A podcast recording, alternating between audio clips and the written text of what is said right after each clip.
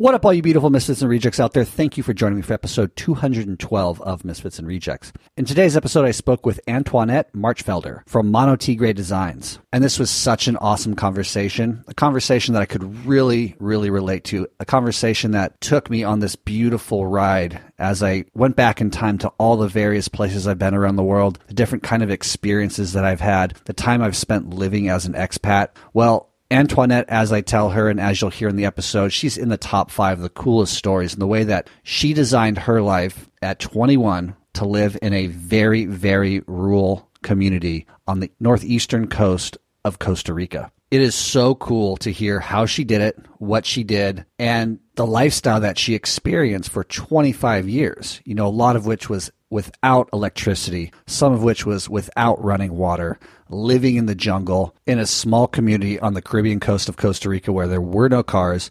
She commuted around by boat because, as she describes, it was very much like the Amazon. And these are the kinds of stories that just get me so excited, and I get so creative in the ways I think about my life and what I'm trying to create for myself. And because of the experiences that I've had, realize that it's not all flowers and rainbows in these types of places. Like, it's definitely a hard life, but so beautiful in how connected you become with the environment in which you live, the people you are surrounded by, the community in which you're a part of. You feel like you are an active participant in your own existence, survival. And that might sound silly to some of you, but when you experience it as an expat, as somebody who lives in these type of places or has lived in these type of places, her story just becomes so vivid in your imagination because you can totally relate to some of those experiences. And that's what happened to me.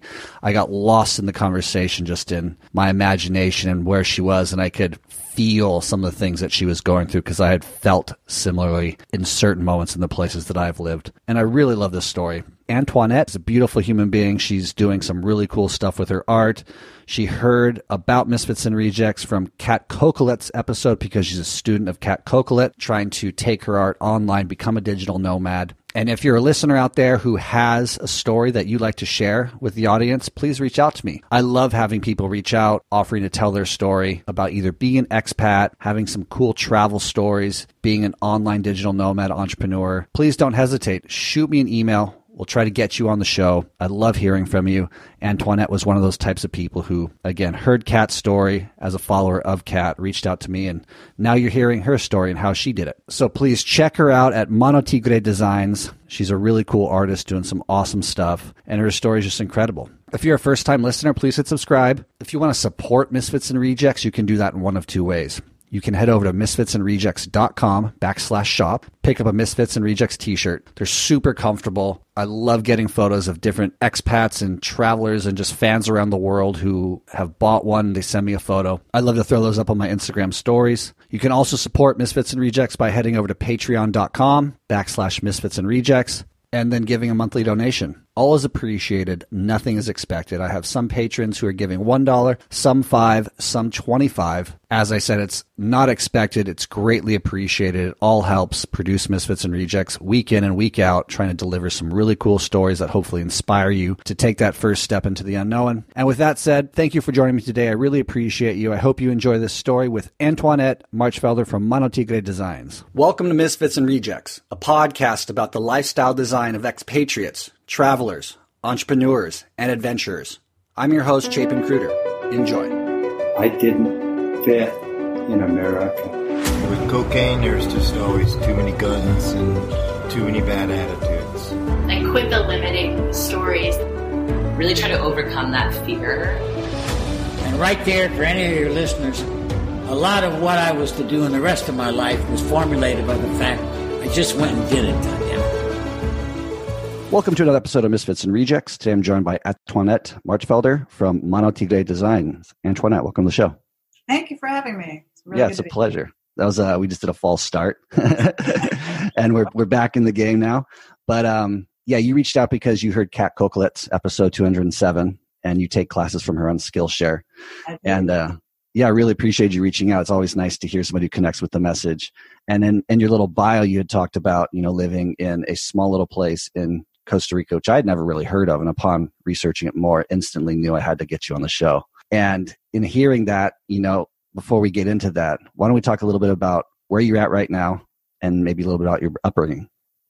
Okay. Well, I now am in New Jersey. I grew up in Connecticut, was born in France, but have been in the United States since I was 3 until I moved to Costa Rica. So over the last 8 years, I've been here in New Jersey, kind of rebuilding, starting over my life and really focusing on the arts. Do you still have family there? I do not. No. So you just went back to some place that was familiar. Like why'd you go back if you didn't necessarily have to for family reasons? Back where? But to New Jersey. I had to start kind of an all over again. And a friend of mine offered me a job in this area. So I see. That kind of gave me a reset to get moving. Yeah. That's awesome. I mean, I can relate. I've always come back to Southern California just because I have job opportunities as well. And I guess that's how we usually do it when we have to make money. Yeah. I didn't have anything happening in Connecticut that would help me start over again. So. Nice. But yeah, pre-show you said that you started in France. That's where you were born. Mm-hmm. And then your dad was a chemical engineer and kind of moved the family around quite a bit. Yeah, in the first 3 years. And then we settled in Connecticut. Did you grow up traveling? Was that something within you that you knew you wanted to do at some point?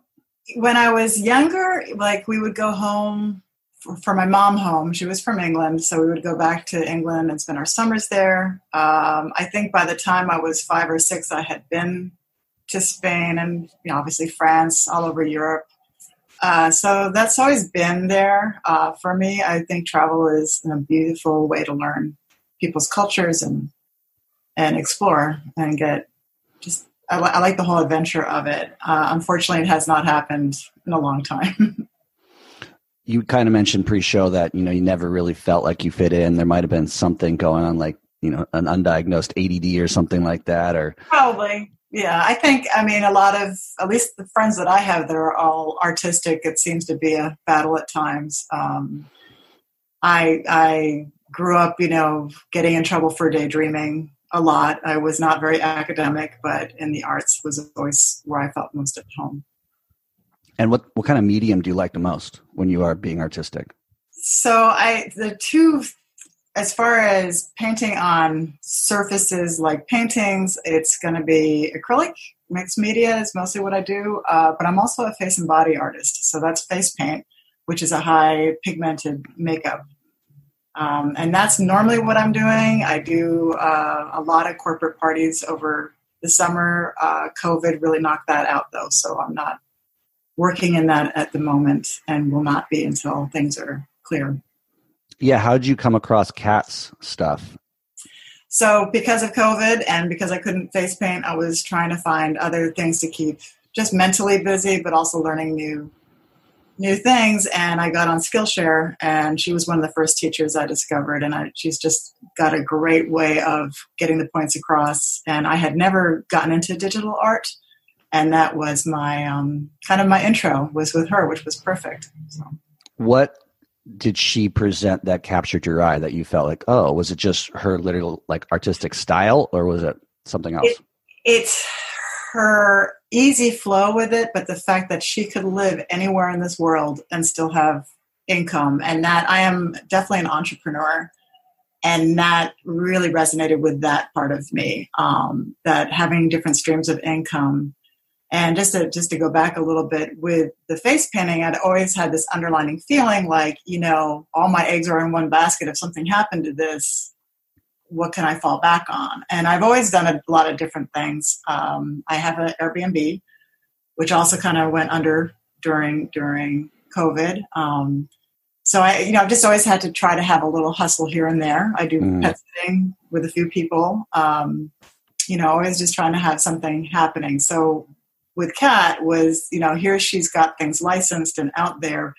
And other than the original artwork, once she gets it all loaded up, it's there. And she does an incredible job marketing her product, but she's now at that point where she's got enough followers that she's producing. I'm not saying she doesn't have to do anything anymore, but she's invested the time and the energy into pulling that up. Were you familiar with the digital nomad scene prior to stumbling across her? Not at all. Had no idea. So that wasn't even on your radar that people do this like Kat does it. Yeah.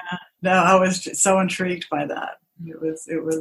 I'm not happy with the whole COVID thing, but I have to say there's been some really good, things have come from it for me in an artistic sense. And that's one of them, is learning about that lifestyle.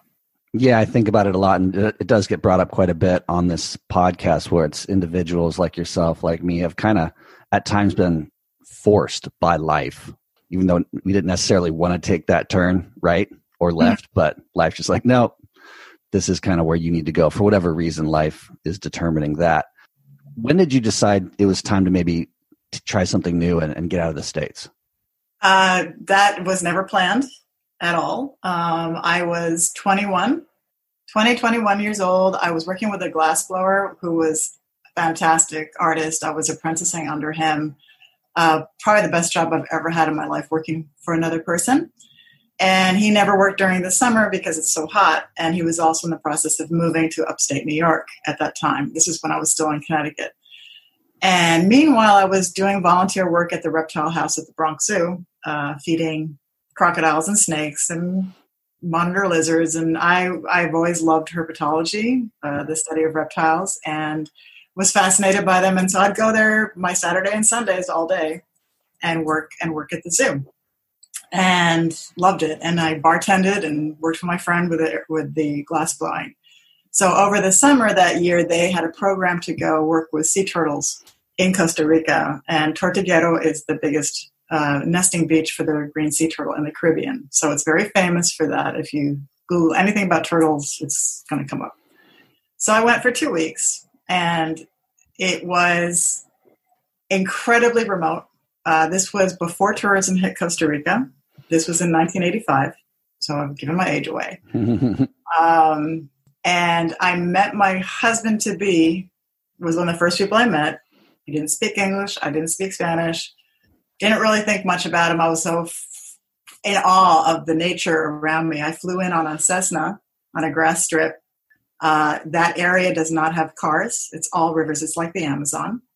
And I was blown away by the nature, by the sea turtles, and just by everything. And within a week, so he was actually the guide and caretaker of the research station. So he would take us out every day on a boat and show us the jungle. And this man was Tarzan. I mean, he was amazing. He could spot not only the sloth, but the sloth's baby up in a tree 50 feet up, like just amazing eyesight, and would point out things, and just was very entertaining. And I, again, didn't speak Spanish. He didn't speak English. I was there for the turtles. And one of the girls that was on the trip, who was from Costa Rica, who was bilingual, was telling me that she had a crush on one of the guys. And if I had a crush on anybody, I was like, yeah, but, I can't speak his language. It's okay. It's no big deal. Well, she went and told him. So next thing I know, he's focusing on me. And we had, at that point, they had a dance in the village. And the village didn't have electricity. They had a generator that was turned on in the evening so people could cook their dinners and for the dance night. So I went, and he kept asking me to dance. And long story short, I went back to the States absolutely miserable, culture shocked, and just really didn't know what direction to go. Plus, my glassblower friend had not finished setting up his studio yet. So about a month later, I decided, well, let me go back. Let me just see, because I really had a good time with this guy, but I don't know anything about him, and this is just, this is me impulsive. So I went back, and again, long story short, 25 years later, we ended up getting married. We were together for 5 years before that. And then got married and started, he did sports fishing, which he still does. And I eventually opened a shop, and we have 2 children who are now adults, and I homeschooled because there was no choice. And I lived without electricity for 8 years and really became Costa Rican because I had no Americans at that time. I think I was there 10 years before I started meeting other Americans that were coming down into that area and settling there. Tourists would come through, but not anybody settling like me. So it was quite the drastic change culturally in so many ways. Did you back then like write him letters, or did you just like leave and then just show up a month later?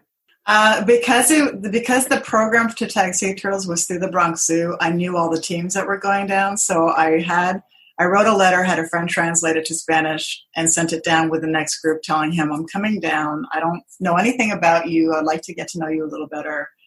If you don't, that's okay. I'll come down, and if I'll travel.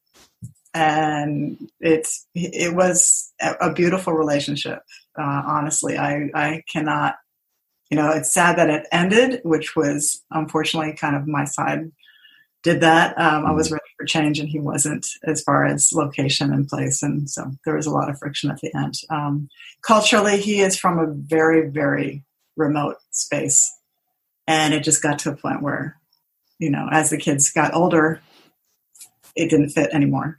So, but I have to say, my children grew up learning the right names for birds. And, my son would come home and say, I just saw a pathonotary warbler. Or he actually did his own tagging program where he caught lizards and wrote on a magic marker, wrote on the side of their bellies. So he was tracking and doing data collecting. So it was quite the beautiful way to raise a child. It sounds romantic and very beautiful. And I think a lot of people listening are very intrigued to hear more about it, because I'd like to learn more as well. So the first 8 years, it sounds like you were the only gringa, because I've looked at the place now on Google Maps and it's still extremely small. Yeah. It's it's ridiculous. No, it's got about 3,000 people now. Okay. Yeah. But it got built up. So tourism hit, I would say 1987 was when Oscar Arias, the president at the time, won the Nobel Peace Prize. And that put Costa Rica on the map. It was... Before that was all palm thatched huts, dirt pathways. The only school there was a one-room schoolhouse, which is why I decided to homeschool. Now they have up to high school, which is great, but the way the infrastructure, how they built the community, to me is just, it lost all its charm. Everything's cement. They changed all the little pathways with this concrete giant path all through the community. I was there a year and a half ago and I couldn't find my way around. It just, everything changed. And everybody, I was the first souvenir shop, gift shop that started there. I started in 1991.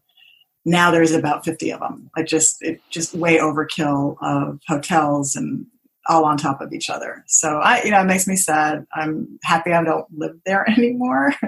It wasn't the right fit for me now, as I've just moved on to something else. When I lived there though, we were, my husband at the time and I had a 12-acre property that was 3 miles out of town, bordered by two rivers on either side and on the other two sides by rainforest.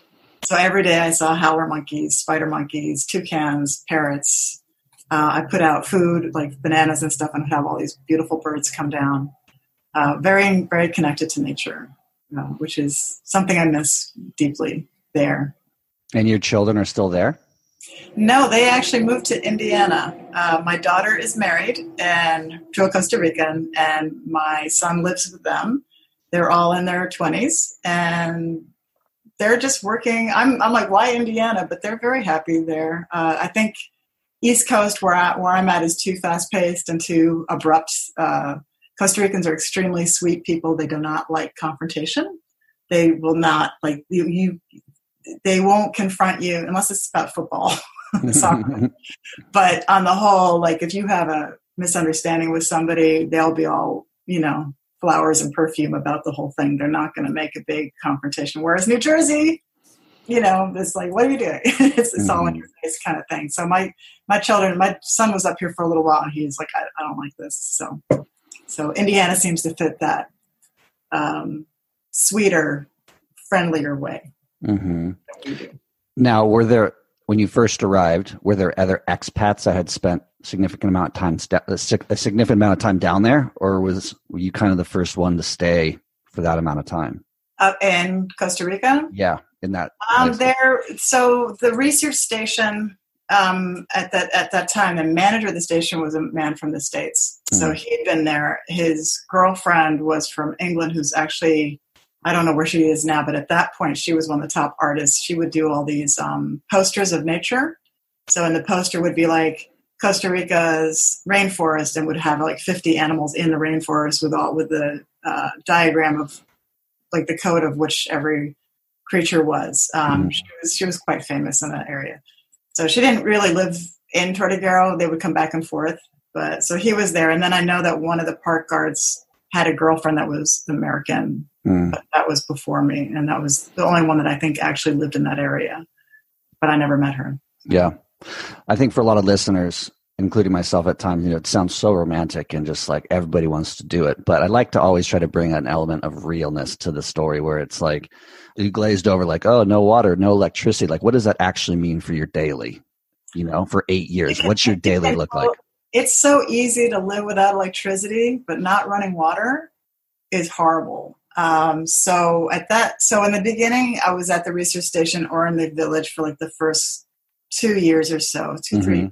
And both of those places had a generator.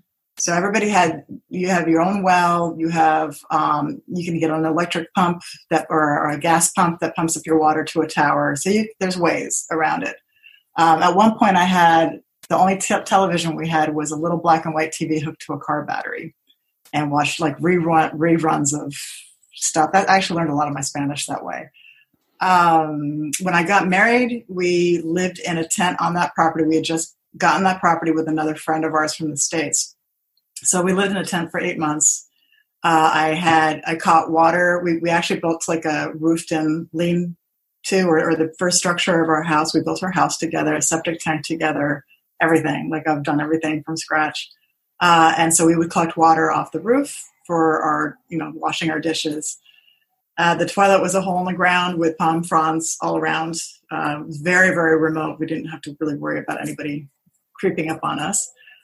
And all this was like, I remember thinking, like, I'm living in complete, like, poverty in a way. Yet the river's right there, and we caught incredible fish every day. We would go crabbing, shrimping. We'd get rock lobster. I had avocado tree. Like, it just, like, I was eating the most abundant food, but had nothing. It's an interesting dynamic, and it's not a bad thing to go through, because now, like, going through things like COVID or even starting all over again in the States, I have a lot of patience and I don't need a lot to function. So it was, it's a great training thing. Absolutely. How long did you sustain life like that? Like, how long did it take you how long did you live in the tent before you actually could move in your house? That was 8 months. We were in the process of building our house. So we built. So once we got the roof part up, we were able to move the tent up under that, but we still didn't have walls. I've had scorpion issues. I've had snake issue. Like, I've been bitten by snakes and stung by scorpions, and, you know, the ants are horrible. So you just kind of learn to deal with nature. So there, you know, that's kind of gives me kind of bragging rights, like I've been stung by scorpions, and all that kind of stuff. But it's also a pain, you know, especially when you're raising children and that there's that fear of them getting hurt. And so by the time we had our house built, I was now pregnant with my daughter. Still didn't have electricity, but we had a house. So the first year of my daughter, I had to wash all the clothes by hand, which is not fun when you're using cloth diapers. But it's part of life. The hardest with all that is drawing, because I'm in the rainforest, and tourists that I would meet later on when I had my shop was like, God, why is it raining so much here? And I'm like, rainforest. Put together, you know, this is part of the deal. We get 200 inches of rain a year. So if you wash clothes by hand, you're trying to wring them out. It never wrings out. It's really hard. So that was a beautiful thing, getting electricity to be able to get my laundry done. Just basic needs, right?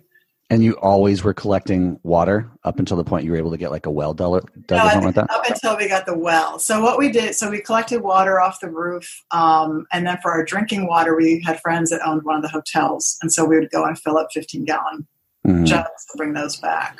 And with like a motorcycle, like, are you walking with the 15-gallon jug? No, this is all, there's no cars or there's no road. Everything is on a river. So we had a boat. Okay, and I see. We would drive our boat. I drove a boat every day to work, you know, once we got the shop going. So that's the other thing I miss a lot is not being in a boat. It's such an interesting story. And I mean, I meet a lot of interesting expats who live in some very unique situations, and this is definitely in the top 5. Oh, good. I mean, in Nicaragua, yeah, we have, you know, Gaia Ma. She started a wellness retreat on Ometepe Island, and everything's sustainable. It sounds very similar. But I think the rain aspect of it and just constantly being damp, and I'm assuming your clothes get moldy pretty quick if you don't like rotate them through the cycle of use. Right. Especially, you know, in the beginning without electricity. So, you know, you'd have clotheslines. As soon as you got some sunshine, your clothes were out on the line. Eventually that, when I had my shop, I'd be in the village and I had put, you know, the laundry all out great. And I'm going to the village to go to work, and then rain hits and I'm like, oh, no. Stuff is all messed up again. Eventually, after we had my house was a little tiny Costa Rican hut house. I never had a big American. I didn't have anything American styled. I did do some tweaks in there and had, like, I wanted hot water, even though I was in the jungle. I still wanted, like, access to certain things. But one of the things that I had my husband build was a screened-in laundry room. So it had transparent roofing, and that way I could hang up my laundry, go, and if it rained, it didn't matter. It was all, you know, under a roof drying. So that changed our lives drastically. Is there an issue with drugs and crime? Yeah. So the first, again, as I said, it was very remote. There was one policeman when I was, you know, first there, and there would be different things happening. Like drownings was common. Where I am, there are saltwater crocodiles. There's bull sharks, hammerheads. You know, there's all sorts of fun, barracudas, and we've had. We had my husband's best friend was killed by sharks. My husband had in fishing. He was fishing one morning in the surf, and he stepped on a stingray, and the sting went up into his calf about 4 inches up, and it's a serrated edge stinger, and it ripped nicked his artery on the way out. So I had to, and this has happened to us several times. We've had accidents in our family where I've had to hire a Cessna plane and fly him out to the main hospital and go through. I think we were in San Jose for a month at the hospitals doing treatment, and I took care of his dressings for about 6 to 8 months afterwards because of the necrosis from the actual. Because the stingray has a very slight poison, but the damage it had done to his leg was horrible. So that's the downside. And when you were asking about, you know, living in a place like this and what, you know, people see it as, oh, how adventurous and how romantic and all that. It can be.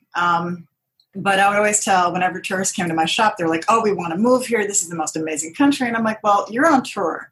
So think of it as your honeymoon for your marriage. You know, you come and you're just, everything's beautiful and you're just in love with this person or this country. And I would just tell people, like, but come and stay here for 6 months. Don't make any investment. Don't quit your job. Don't do anything. Just come and really live.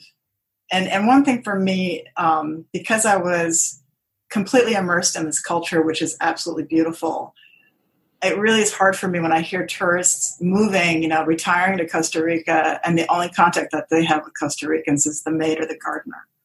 I hate that. You're just losing so much flavor and so much culture of this place. I cook Costa Rican. I don't cook American. I don't like everything about me has more of a Latino flair. Mm-hmm. And I love that. And especially in a place like Tortuguero, people did not have a high education, yet their knowledge of medicinal plants is crazy. It's just, there's one woman she can't be more than 4'10". And I would walk a path within like a path of 20 feet. She would point out things. Oh, that's good for this. If you have, you know, urine infection, you take this, you make a tea, you do this, you did it. And she would just be pulling out flowers. And like, if you're, you know, having a problem with your hair falling out, you make a tea or, you know, a cold water thing with this hibiscus leaves or flowers. And then you mash up the leaves and you put it on your hair, and just the knowledge is incredible. The hunters, my ex-husband was a hunter. I am I'm pro-conservation, but I'm very respectful for what the community does. And when I first moved there, there was only 100 people. Of that 100 people, that might be 4 or 5 families only, with lots of cousins and children and grandparents and everything. And I lived with one of the founders of this community for many years, Miss Junie. If anybody listening is going to Tortuguero, you need to go to Miss Junie's. She's famous.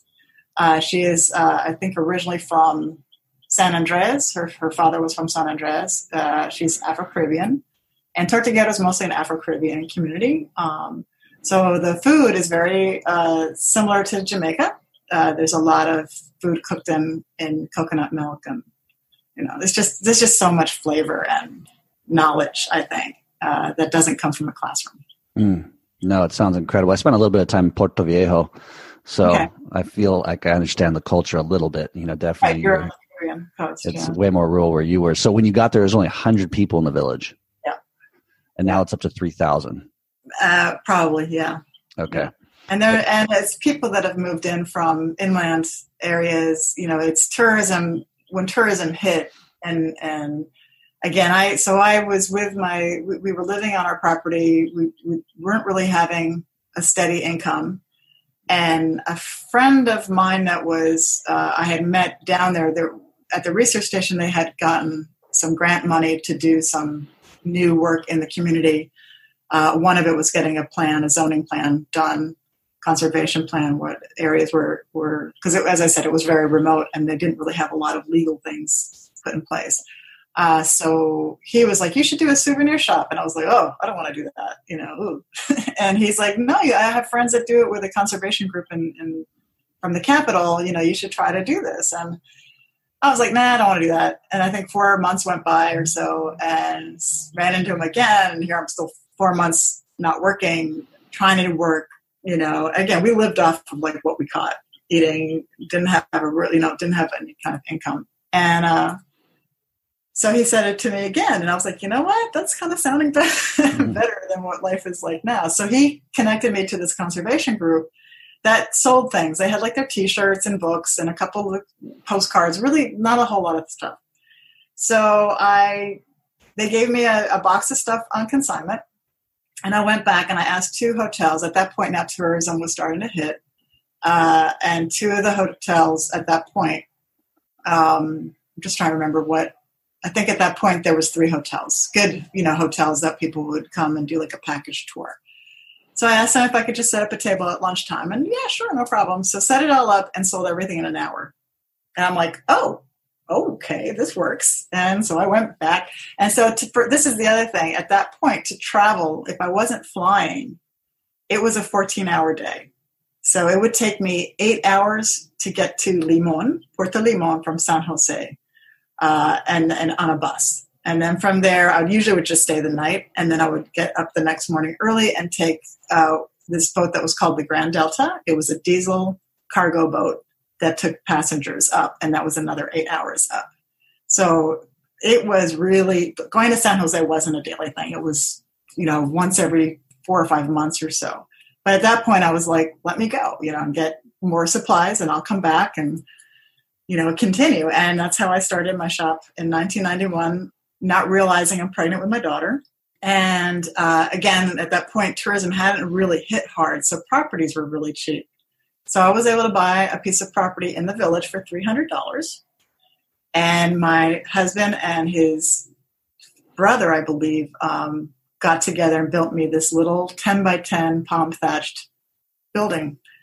And that's how I started my shop. So, and I had it for that whole time, I think 20 years, 1991 until, yeah, it's still there. And I expanded up to, I ended up building an octagon-shaped building that's about 1,000 square feet, really beautiful shop that I've just sold it 2 years ago, last year, to a really good friend of mine who's doing payments for 6 years. But she, as a little girl, would come into my shop. As a 9-year-old, and I used to color with the kids. I would have coloring books or paper, and I would sit with about 15 village kids and paint with them. And so she was one of those children. And now she's an adult. Sorry, I'm near a road. She's now an adult, and she's changing it to a restaurant. So that for me was having a palm thatched gift shop in the middle of town, what's security like? I mean, I'm still like in my mind in the places that I've been, like that place would be robbed so quickly. You know, back then it wasn't as bad. It did, unfortunately, you couldn't do that. But I had, the way the building was, it was palm thatch, but it was a wooden structure, and we didn't have people coming in the shop. It was like a big window that I would open up, a big shutter window that was on a pulley system. So I'd open up my big window and people would come to that. And then I had my t-shirts and little things that I sold, and then we could lock it all up. So we were okay. I never got robbed. Unfortunately, crack hit that area and people would smoke it with marijuana. And I saw a lot of these kids, because I've known them since they were babies in their mother's arms, became crack addicts. And at one point I was helping I coordinated to get them to a rehab outside of the city. And the problem with that, getting somebody into rehab, is, you know, they live literally in torn shorts and that's it. They have no shoes. They have no clothes. They're, you know, it's Tortuguero. It's 85 degrees all year round. It rains a lot, but like, you know, you survive. There's no, you're not going to die of exposure. So I would have to go find these kids like sweaters and shoes and socks and, you know, clothing that they could actually go, because most of the rehab centers that I knew were in San Jose, which is older. So, but yeah, that was, I think I helped about 10 kids, but most of them came back, unfortunately, and weren't able to overcome the addictions. So yeah. Because of them, like, you know, they were the ones that were breaking into people's places, trying to, you know, find money to support their habit. Because, yeah, like a lot of the cocaine coming up from South America happens to sometimes fall off boats in that area, right? Yeah. I have a story. I wasn't there. I didn't see this, but up the coast, I would say probably 5 miles up the coast towards Nicaragua, a boat drifted up on shore. And it was one of the big kayak boats, canoes that they do. It's like a wooden boat, but they're big. And it was completely covered in bullet holes, but it had packs of cocaine. I think it had like 500 kilos is what I was told. And the villagers all went up there. Not all, not like, I don't know. They were coming from different areas, but they came up and they all grabbed stuff. So literally within a week, people that had like these really basic jobs making maybe $100 a month now had a brand new boat. One guy bought a hotel. It's just like all of a sudden, like, what's going on here? You know, overnight, you know, people who had nothing, a really basic lifestyle, now are moving into, you know, buying brand new washing machines and boats and, you know, all this fancy stuff. And which was, you know, alarming, but it got more alarming when the owner of the boat came looking for them. And people that I knew disappeared. I don't think they got killed, but they disappeared. They took off into the jungle, like in the middle of the night kind of thing. Yeah. So it's not an uncommon story. I mean, no, I was like, I don't want to know. I don't, you know, but at 2 a.m, we would hear the boats driving, because I was living, so we're right on the coast of the Caribbean. There's a river between me and the beach, but I was a quarter of a mile from the mouth of the ocean. So we would hear these big boats in the ocean out miles out, and they're drug runners. Yeah. Or coast guards or something going through. But it's just, yeah. So it was a wild, wild west. I mean, yeah. So then what was your breaking point? Do you feel like when the things start getting not that much fun anymore, or like not that fun? I think for me, it's a personal thing. And it was, I hate to say it, but it was a midlife thing. My shop was doing really, really well. I had at this point expanded. I had I not to be like patting myself on the back, but one of the nicest shops, I think, in Costa Rica. I would travel around Costa Rica and look around and be like, I'm not seeing anything. I was very, I painted a lot of my own stuff. I designed all my t-shirts, but I also went directly to artisans and had them do things that they would sell in the same area, and just had a wonderful relationship with a lot of these people.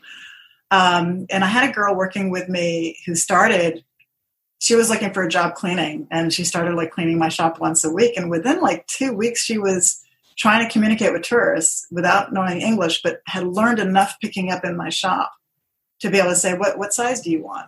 And show them where the t-shirts were. And I was like, wow. And she was from Nicaragua. I had a young son. And so I, said, like, I'll help you. And, you can, why don't you come work a little bit more? And so I trained her, and she eventually was able to run the whole shop. Okay. So I think what happened to me was my kids were now getting older. They were functioning by themselves. My daughter was now going to a high school in San Jose.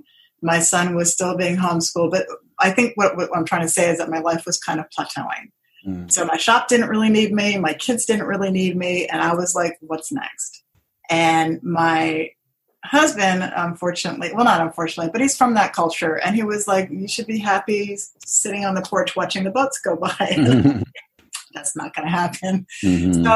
So things got, I'm not going to get a whole personal story about that, but it was, things got conflicted. And again, he's Latino male. So he started kind of flexing his macho muscles and started having more and more fights. And it just got to a point where it was like, this is not healthy. And so at that point I moved to San Jose, and then it just financially I was having such a hard time. So a friend of mine heard what was going on.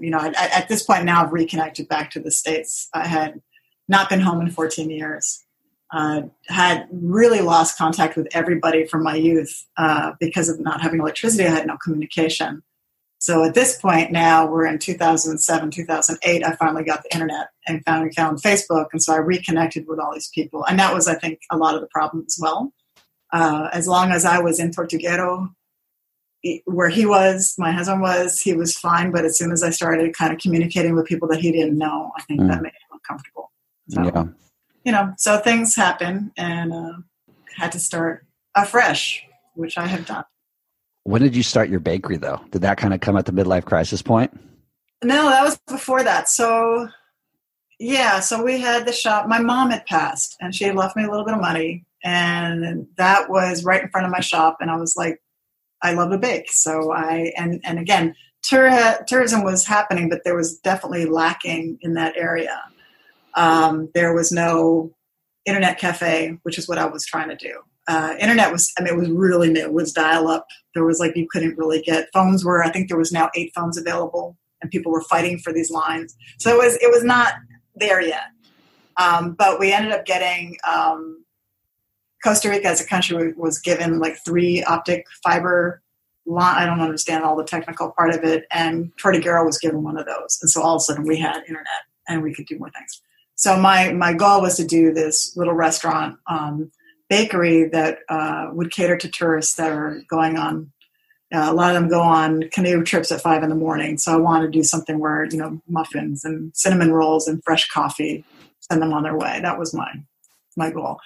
And it didn't really, it was very favored. People enjoyed it because I was offering food that nobody was doing there, but I couldn't find the people to work for me. And I had too much going on.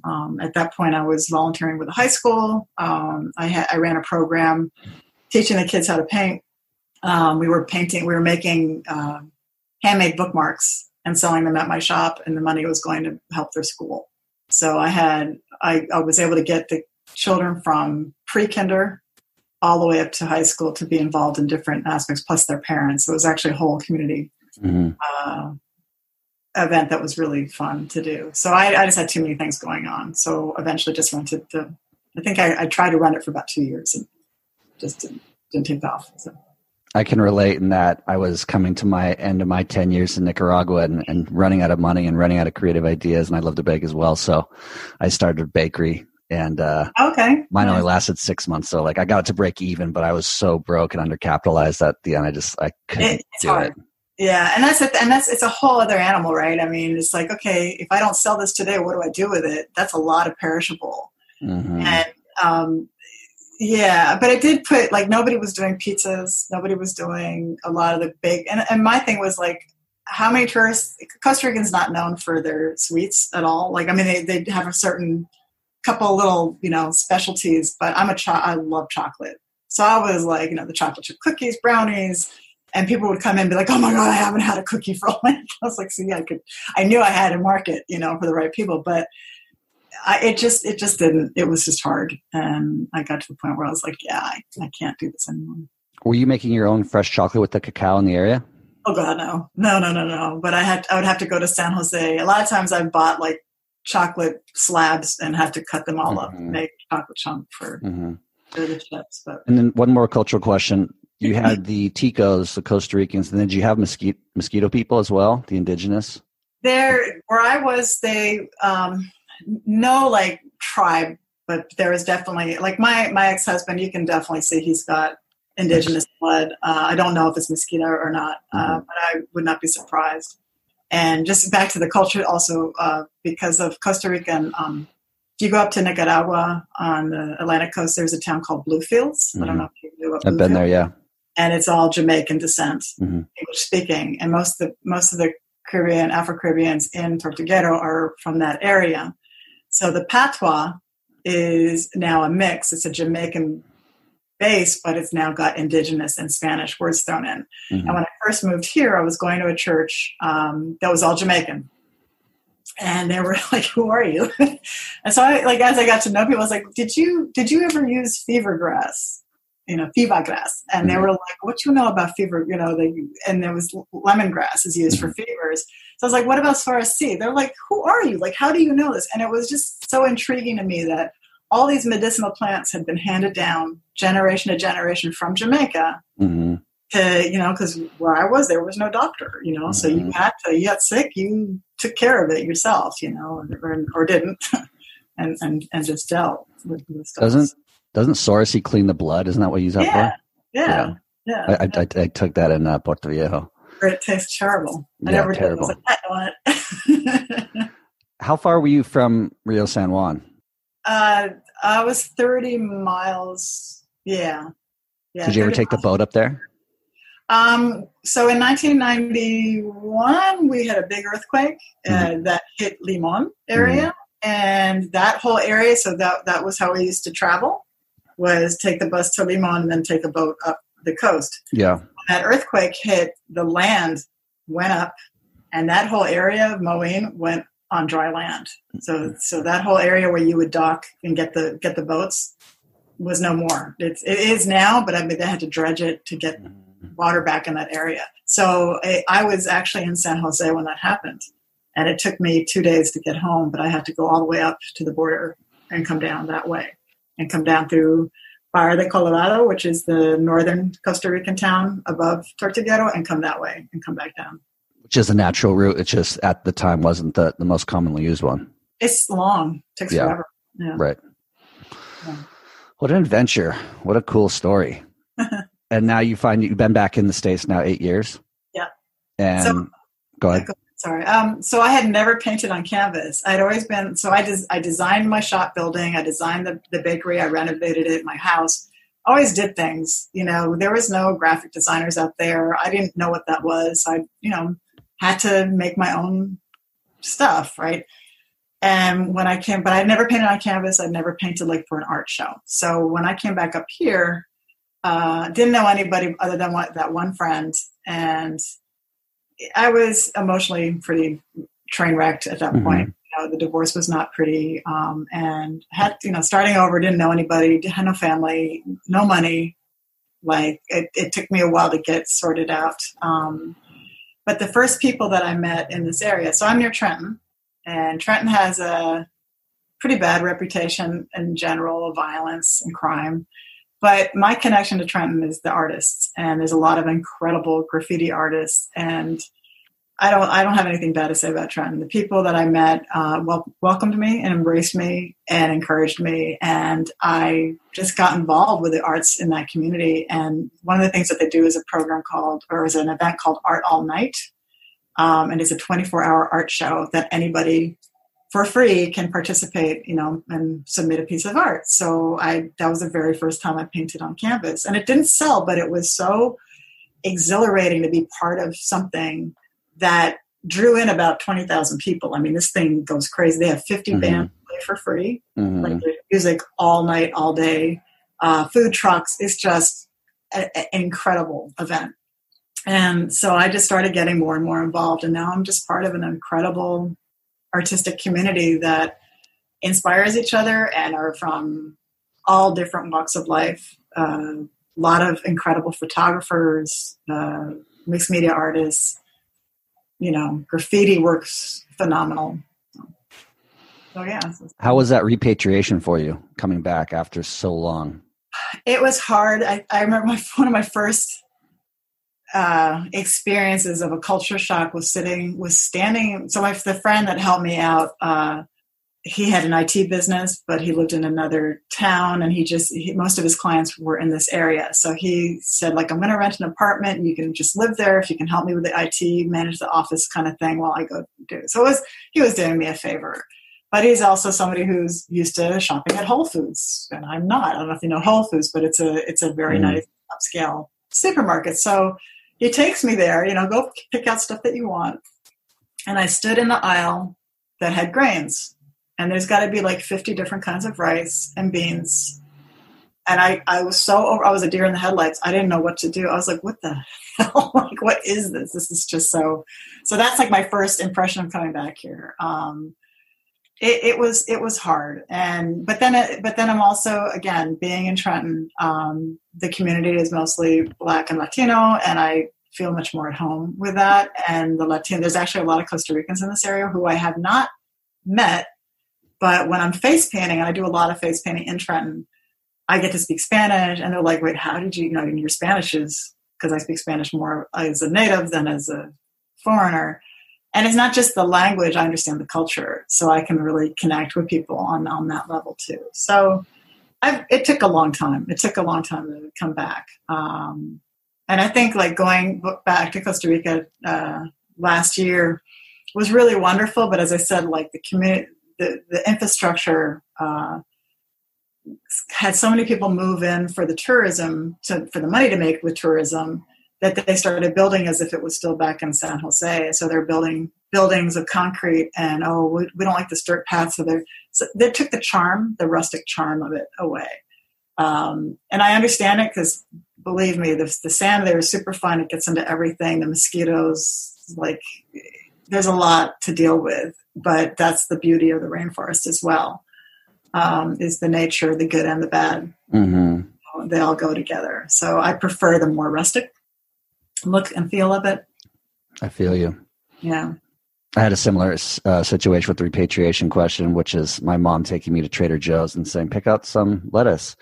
And there's like 30 different bags of like, I was like, oh. I had like an anxiety attack. I was like, you pick, I got to go outside. I can't be in here. It's too overwhelming. Yeah, cabbage. That was it. You know? Like, so. Exactly. So now what? I mean, I know you're diving into this digital side of your art. And you're trying to, I've seen your Etsy. It's beautiful. You have a lot of cool stuff going on there. So yeah, maybe tell the audience a little bit more about like Mono Tigre Designs. Okay. So Mono Tigre, so back in Costa Rica, I made things for my shop, and a couple things I made were like little magnets I would paint on plywood. And when I came up here, I say that because a lot of the style that I was painting back then is what's kind of morphed into what I paint now. So I had my first solo show up here at a bar restaurant in Trenton in 2015 or 2016, and put up about 40 pieces of work and sold 22 of them, which is over the month. But it was really, I mean, my prices were pretty, one of my friends was like, your prices are too low. And I'm like, I don't care. I'm selling my art. This is awesome. And two of the pieces that I did was actually on MDF board. 6 feet long. It was a woman. One was called Ocean Love, and it was a face with long blue hair flowing that was kind of the ocean. And in her hair, I had painted sea turtles and starfish that were flowing through. And on the edge of the board, I cut.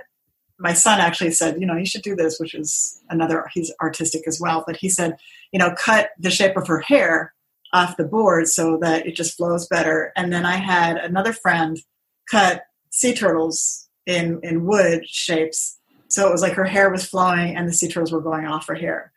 So it was a dramatic piece. It was, as I said, 6 feet long, and then five sea turtles going off, or three sea turtles, I think it was.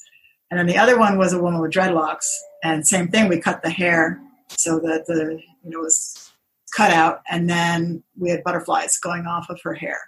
So those pieces didn't sell, but everybody was like, "Do you sell those turtles? Do you sell the butterflies? You know, would you be able to sell this piece?" So I was like, "Oh."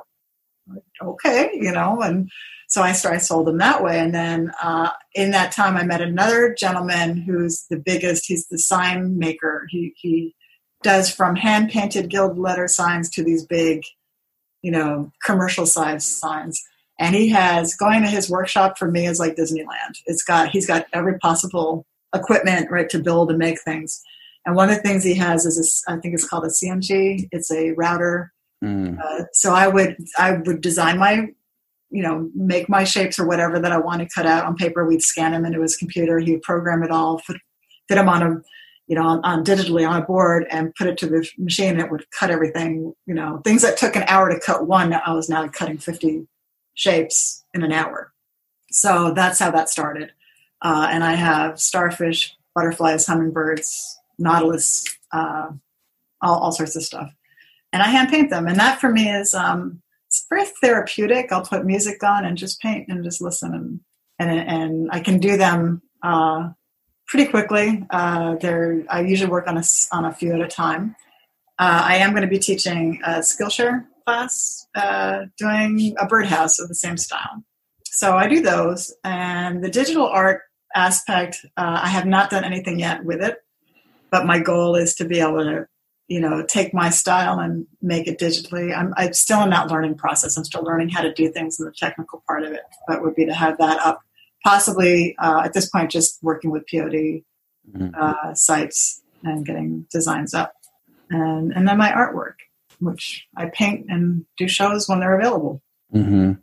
Yeah, it's interesting your story and the contrast of, you know, the jungle life for so long and then coming back to, I guess, what we call like modern society now to a certain extent. Yeah. And stumbling into the digital nomad scene, you know, which. If COVID didn't have it, I don't know if I would have done it. I'd kind of been toying a little bit when I first got here with graphic design because as I said, because I didn't have, I didn't know what that was. But in one of my friends up here, you know, as I started getting up, people were like, you did all that? You designed that?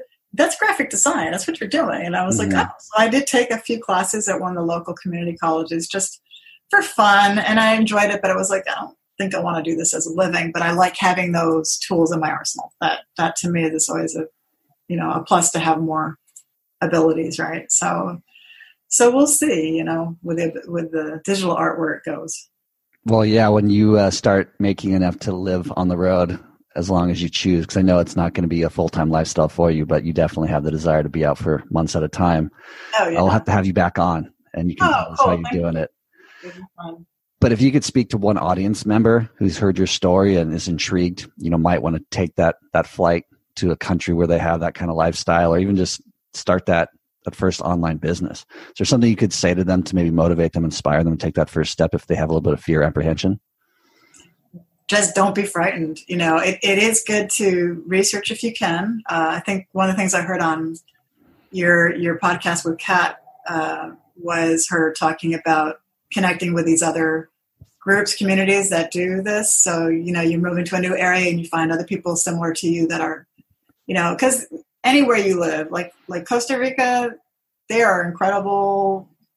It's a beautiful country. The people are wonderful. But if you go into the city, there's crime like anywhere else. And back to the story about, you know, the tourists saying, oh, we want to live here. I love it. And, oh, this is wonderful. I'm like, come here for a couple months, you know, get to know the people, get to know your community, because you are a foreigner. You are a gringa.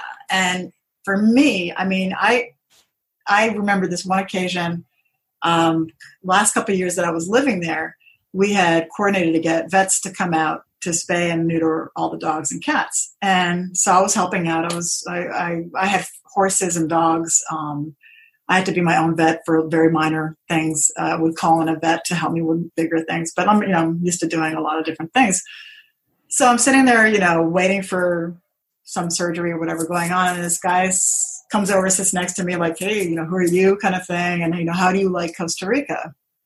You know, talking to me in Spanish, very broken, very like slowly as if I don't speak Spanish. And so I answered him. I said, I've been here for a while. And he's like, well, is this your first time to Tortuguero? I'm like, no, I've been here for 20 years. He's like, no, I live here. You haven't been here for 20 years. I'm like, dude, yes, I have. You're not from here. I'm from here. But, you know, again, I am 6 feet tall and blonde. I do not blend in at all. And I had to always be kind of overcoming that stereotype, unfortunately, of all gringas are wealthy and all gringas women are looking to have sex. That was the other thing. To the point I had to learn how to shake hands. If I shook hands with a man, a firm handshake and eye contact, they thought I wanted to have sex with them. So culturally, I had to learn to do the limp fish hand and look away or look down, eyes, you know, just and be completely, which is so not my personality. But, you know, my always will be, my advice will be to really understand the culture. And even if it's things like that, that are really kind of gross, you know, like that's not right. It's not your country. Be respectful. You know, you don't have to completely assimilate into all of that, but sometimes it's better not to get into an argument. You know, again, you're not in your own country. So I just, you know, research what you're going, where you're going. If you can meet people that are already there, do so. If you are going to invest in anything money-wise, be really careful and get to know, because there's a lot of scams going. I know a lot of people who've bought property in Costa Rica and squatters moved in. And they lost it all. And I'm like, who did you have watching your property while you were back in the States for 3 years? What did you expect? You can't do that. People and squatter rights have more rights in a way. So just discernment, you know, and get off the whole honeymoon stage, you know, appreciate all that and enjoy that. But, you know, have a reality check as well. Thank you so much for your time, Antoinette. It was such a pleasure. It's been awesome. Awesome, Antoinette. Thank you so much for your time. It was a pleasure hearing your story. As I said in the intro, I just got lost in my imagination. The creative juices just started flowing as I started thinking about all the different lifestyle options that I've experienced and that I can still create for myself. I love Costa Rica. I love Nicaragua. I love Central America. I love South America. I can definitely see myself making that home base at some point, full time, and then using it as a jumping off point to the rest of the parts of the world that I love. So thank you again for inspiring me, inspiring my audience, and sharing your story. Folks, head on over to Mono Tigre Designs. Check out her artwork. If you're a first-time listener, hit subscribe. If you leave a comment or rate Misfits and Rejects, that really helps us in the rankings of finding Misfits and Rejects more easily when people are searching for this type of podcast. So do me a huge favor, head down to the bottom of your iTunes app or whatever you're listening to this on, leave a 5-star review and a little comment of some kind. iTunes is the best place to do that because Spotify doesn't really allow you to do that, but it's all appreciated. I think you all are so very beautiful. Thank you for joining me, and I'll see you in next week's episode, Monday morning, 9 a.m. Take care. Ciao. Thank you for listening to Misfits and Rejects. I hope this inspires you to think about your life situation, where you're at, and possibly make a big decision to choose something different for yourself if you're unhappy with where you're at in life. I hope these people that I interview inspire you to go out, spread your wings, and try something new, to live a different lifestyle that maybe your whole life people were telling you was the wrong one, but when in fact it's the perfect one for you. And I'll see you next time.